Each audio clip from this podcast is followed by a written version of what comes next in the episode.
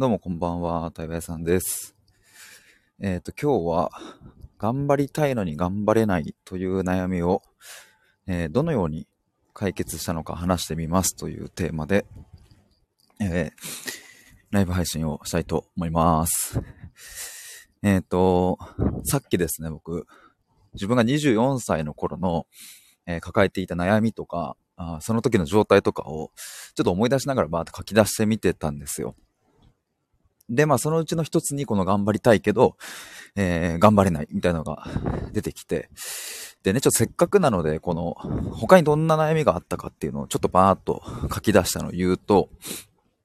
えっ、と、まずやる気が湧かないとか、えーモチベーションが湧かない、まあ、仕事がそもそも楽しくない、えー自分に自信がない、えー他人と比べて失望する、まあ、例えばあいつはできるのに自分には何もできないとか、で、やりたいこともわからないとか、えー先輩と仲良くするのが難しい。えー何をやるにも三日坊主。えーやらなきゃいけないことをギリギリまで引き伸ばす。え YouTube 見てばっかで勉強しない。本も読まなきゃと思ってるのに読めない。え人に合わせて愛想笑いする。えあともう一歩、えやるということができない。えすぐにサボっちゃう。やっているふりをしたり嘘をついたり、えーまあ、ごまかしたりする。え大口叩いてそんな自分を奮い立たせようとしても次の日には元通り。明日が来ないでほしい。えー、タバコ吸って現実逃避みたいな。もう今はね、まあそれこそね、タバコ吸わなくなりましたけども。あの、もう、なんでしょうね。現実逃避なんですよね。それも僕にとっては。うん、そうでもしないと、なんかもう本当に大変だった。なんかもうどうしようもできねえみたいな。タバコ吸わなくなったっていうのはね、僕にとってね、すごくね、あの、なんだ、象徴的な一見というか、うん。なんかその頭がなくなったんですよね。まあちょっとそれも今回の話にも結構つ繋がってきそうな予感はしますけれども、寒いなで、まあこの頑張りたいのに、まあそそれをね、一言で今悩みをバーって言いましたけども、まあそれを一言で言えば、まあ頑張りたいのに頑張れないという悩みになりそうな気がしていて、えーまあそれをね、どのように解決したのかっていうのを、うんと、まあこ、こういう感じかな、みたいなのを、えーまとめてみました。まあ、それは自分自身はもちろんのこと、僕が、えーたくさんの方と対話をする中で見えてきた、まあ、共通点とか、まあ、あとはですね、いろいろこう、僕が、あまあ、それこそね、さっき本読めなかったって書いてましたけど、まあ、この2年間で読んできた本だったりとか、学んできたことだったりをまとめてこの辺かなという感じです。あともりさんこんばんは。あるあるということで、これですかね、頑張りたいのに頑張れないっていう。どのように解決したのかっていうとこですけれども、寒い。えー、っとですね、まあ、さっきちょっと、Google のね、ドキュメントにちょっとまとめていたんですけれども、うーんと、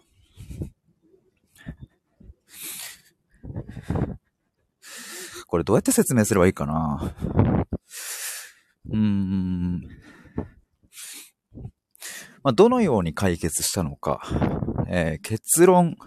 ここかなっていう、一言で、いろいろあるけど、一言でまとめるなら、えー心の再起動をしたからになるかなと思います。心の再起動ですね。で、じゃあ心の再起動って、その何を指すのか、すごく抽象的なのでね。具体的に、うん、次の4つが挙げられそうだなと。うん、それ4つの復活ですね。心の再起動とは、うん4つの復活において成り立つと。一つは感性ですね。感じる心の、まあ感性の復活。えーもう一つが、えー好奇心の復活。興味関心とかの好奇心ですね。えーで、三つ目が怒りの復活。まあ反抗心とも言い換えられますね。えで、四つ目が、うん、ちょっとここ表現迷ってるんですけども、主体性の復活。まあ、やる気とかね、意欲とか、まあ、この辺ですね。まあ意欲が、いいのかな。まあ、この4つの復活によって、うわー、うるさい。この頑張りたいけど頑張れないっていうのを、あの、まあ、解決できたんじゃないかなと。で、まあ、ただ、ちょっとこの4つもね、まだ、まだ、あの、抽象的ですよね。うん、だからちょっとこれらをもっと具体に落として、えーいくっていう、ここをプログラム化したいな。あ、まあそうそう、今回のこのあなんで僕はこんなね、配信をしてるのかとか、どうしてそもそも24歳の頃の僕の悩みを書き出してみたのかっていうと、まあ、プログラムをね、新しく作るにあたって、もう一度、あ自分の過去に立ち戻ってみようと思って、どうやってやってきたんだっけっていうのを、あと、書き出したかった、振り返りたかったので、えー、これやってるわけですけれども。ちょっともう一度言うとね、えー、っと、まあ、この、僕がさっき言ったいろいろね、やる気が出ねえとか、モチベーションが湧かねえとか、頑張りたいのに頑張れないとか、えー、他人と比較ばっかり失望しちゃうとかね、えー、それらはどうやって解決したのかっていうと、心の再起動である。で、心の再起動っていうのは4つから成り立っていて、えー、感性の復活、え、好奇心の復活、え、怒りの復活、え、主体の復活っていう、うん、この辺に、えー、まとまるなと。で、まあ、これらの4つを通して、あすることによって、うんと、この、頑張りたいのに頑張れないとかっていう悩みが解決されるわけですけれども、そうだな、これ。うん。まあ、そもそもなぜ、こっち先に話した方がよかったかな？なぜ僕たちは頑張りたいのに頑張れないとか、なぜ僕たちはやる気が出ないとか、どうして僕たちはやんなきゃいけないと分かってるのを先延ばしにしてしまうのか。なぜなんだろうか。この、この原因、根本原因が大事ですよね、まずは。うん。そうだね、こっちから話した方が良かったなと今思いながら話しますが、うん、そもそもなんでなのかっていうと、えー、これをね、さっきね、ちょっと自分なりに、結論やっぱここだよなっていうふうに思ったんですけどもう、これはでも間違いなく家庭環境や親子関係、まあ、そこで自分の感性が潰されてしまったりとか、主体性を奪われてしまったりとか、えー、そういうものだなと。うん。まあ、つまり心が死んだからですね。ちょっとストレートな強い表現になる、なりますが、うん、心が死んでしまったから、だから僕は心の再起動を、うん、提唱するじゃないですけど、それが必要だっていう話なんですけど。まあ、心が死んでしまったってちょっとね、あの強い言葉なんですけれども、ま、ちょっとわかりやすくそういうふうに表現してみました。まあ、死んだっていうのはどういうことかっていうと、つまり感性を、まあ、潰されてね、好奇心の目を積まれてしまって、まあ、怒りを封印されてしまって、自分という主体をなく、なくなってしまった。自分という主体がなくなってしまったっていう。で、それの原因がやっぱ親にあるっていうことですね。まあ、もっと言えば家庭環境っていう。で、まあ、この親とか家庭環境、ここの問題を、あ見つめない限り、まあ、いつまで経ってもこの、あ頑張りたいけど頑張れないから抜け出せないっていう。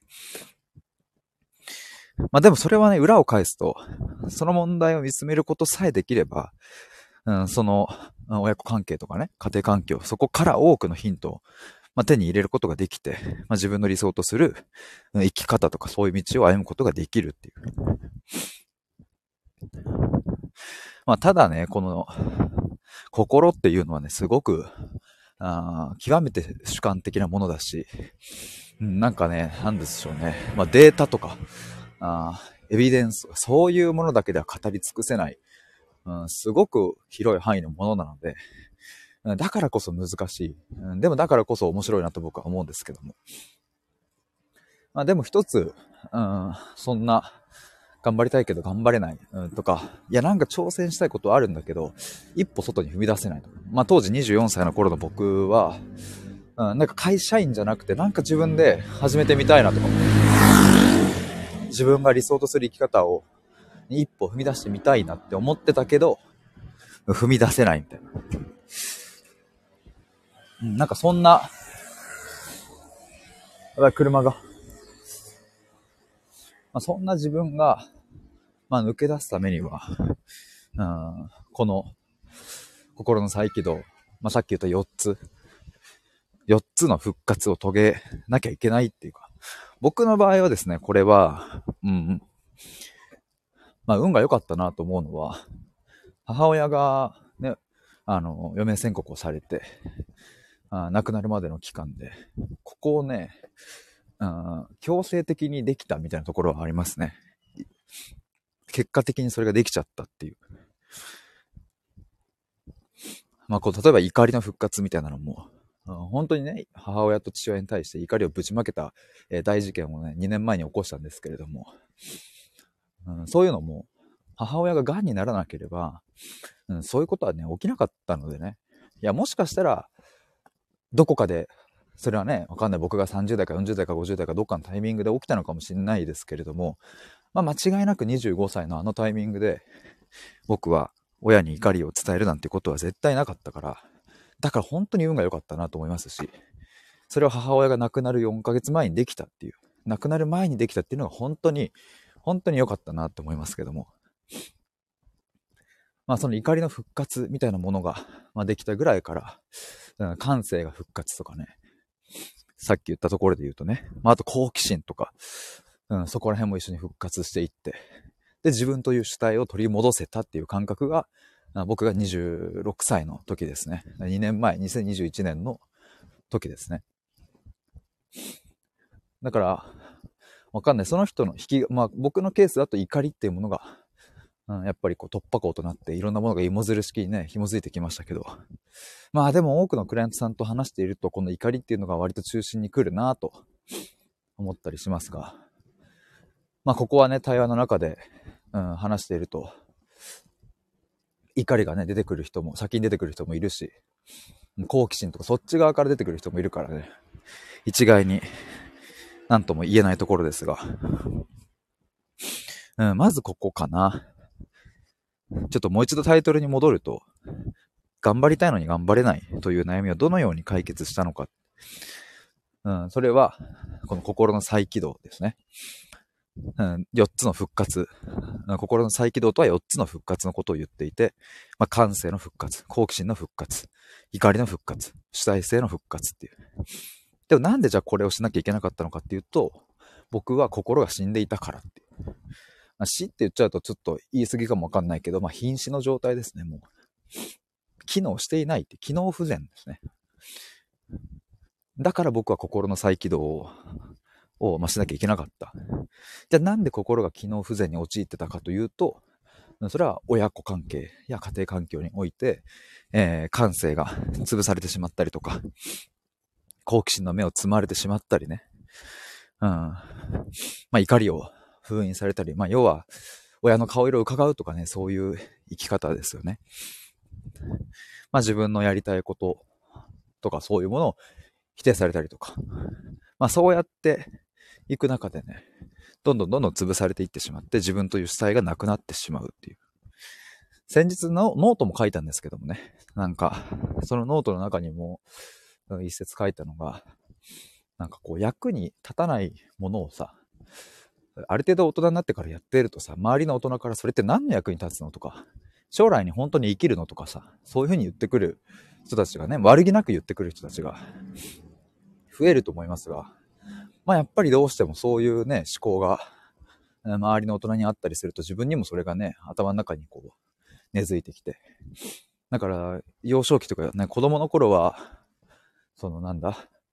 砂場でお城を作るとか、誰かと鬼ごっこするみたいなのも、それって何の役に立つのみたいなことをちゃちゃ入れてくる大人はいなかったと思いますが、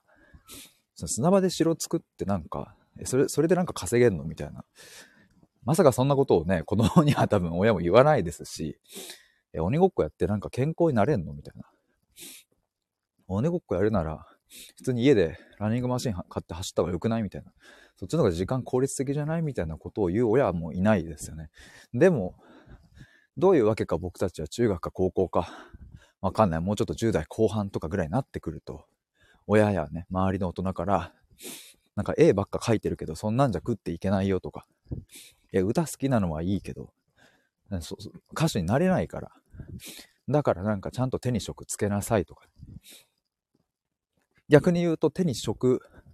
うん、要は仕事になる分野に興味を持っている子供たちは、まあ、称賛されるわけですよね、運よく。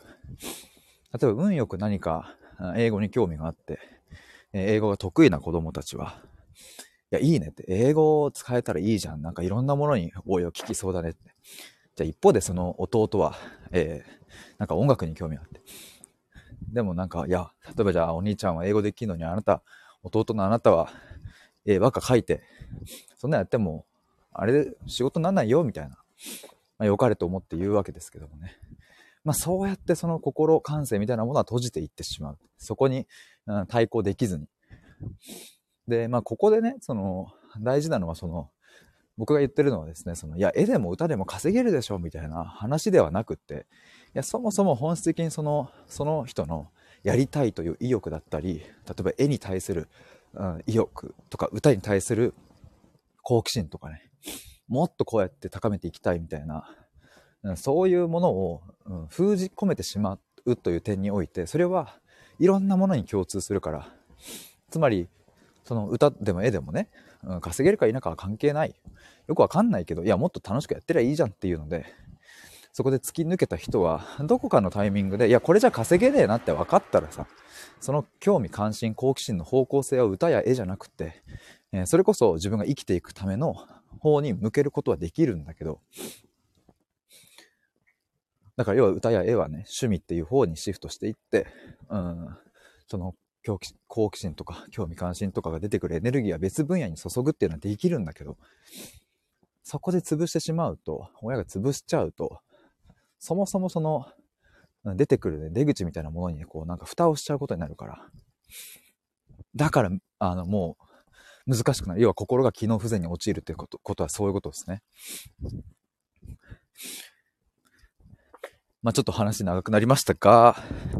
えっ、ー、と、まあそう、親、家庭環境のところにあると。うん、だからですね、あの、ここを、うん、突破するんだって。で、じゃあどうやって突破するのかっていうと、まあ、僕は対話屋さんという肩書きの通り対話で、えー、まず一つ突破すると。今までの対話のプログラムでは、まさにこの対話っていうところをメインに据えて、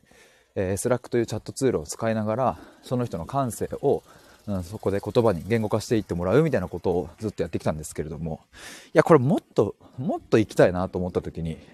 対話とチャットと、あともう一つ動画で、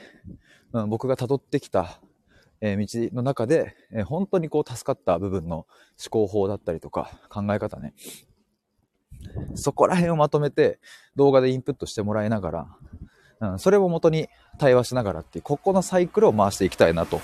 いうことを考えています。いや、ちょっともうちょっと話したいんですが、ちょっと寒いので そろそろ家に戻りたいと思いますが、あと、最後まで聞いてくださってありがとうございます。あの、来月の1月15日に、えー、ミシェラのミシェルさんと大阪でトークライブがあります。えー、ここでしか聞けない話という風なタイトルというかテーマで、ミシェルさんの新刊の本について深掘りさせていただくので、ぜひ、あとオンラインと、あの、アーカイブ視聴もありますので、えー、ぜひというのと、1月の21日の日曜日の対話会、残り3枠。で、かつ、2月24日、新しく対話会の日程決まりました。えー、2月の会も、えー、募集スタートしているので、もし、対話会参加してみたいなという方、公式 LINE までご連絡ください。両方とも僕のこのアーカイブの概要欄にリンク貼っておきますので、えー、覗いてみてください。そして、そして、えー、プログラムもですね、ちょっともうとにかくこの12月末で詰めて、えー、作ってですね、1月に、うん、1名か2名か、ちょっと新しく、新しいこのプログラムのクライアントさん募集をスタートしようと思いますので、えー、ぜひ、えー、公式 LINE も登録しておいてもらえると嬉しいです。えー、てなわけで、今日はこの辺りで終わりにしたいと思います。ありがとうございました。バイバーイ。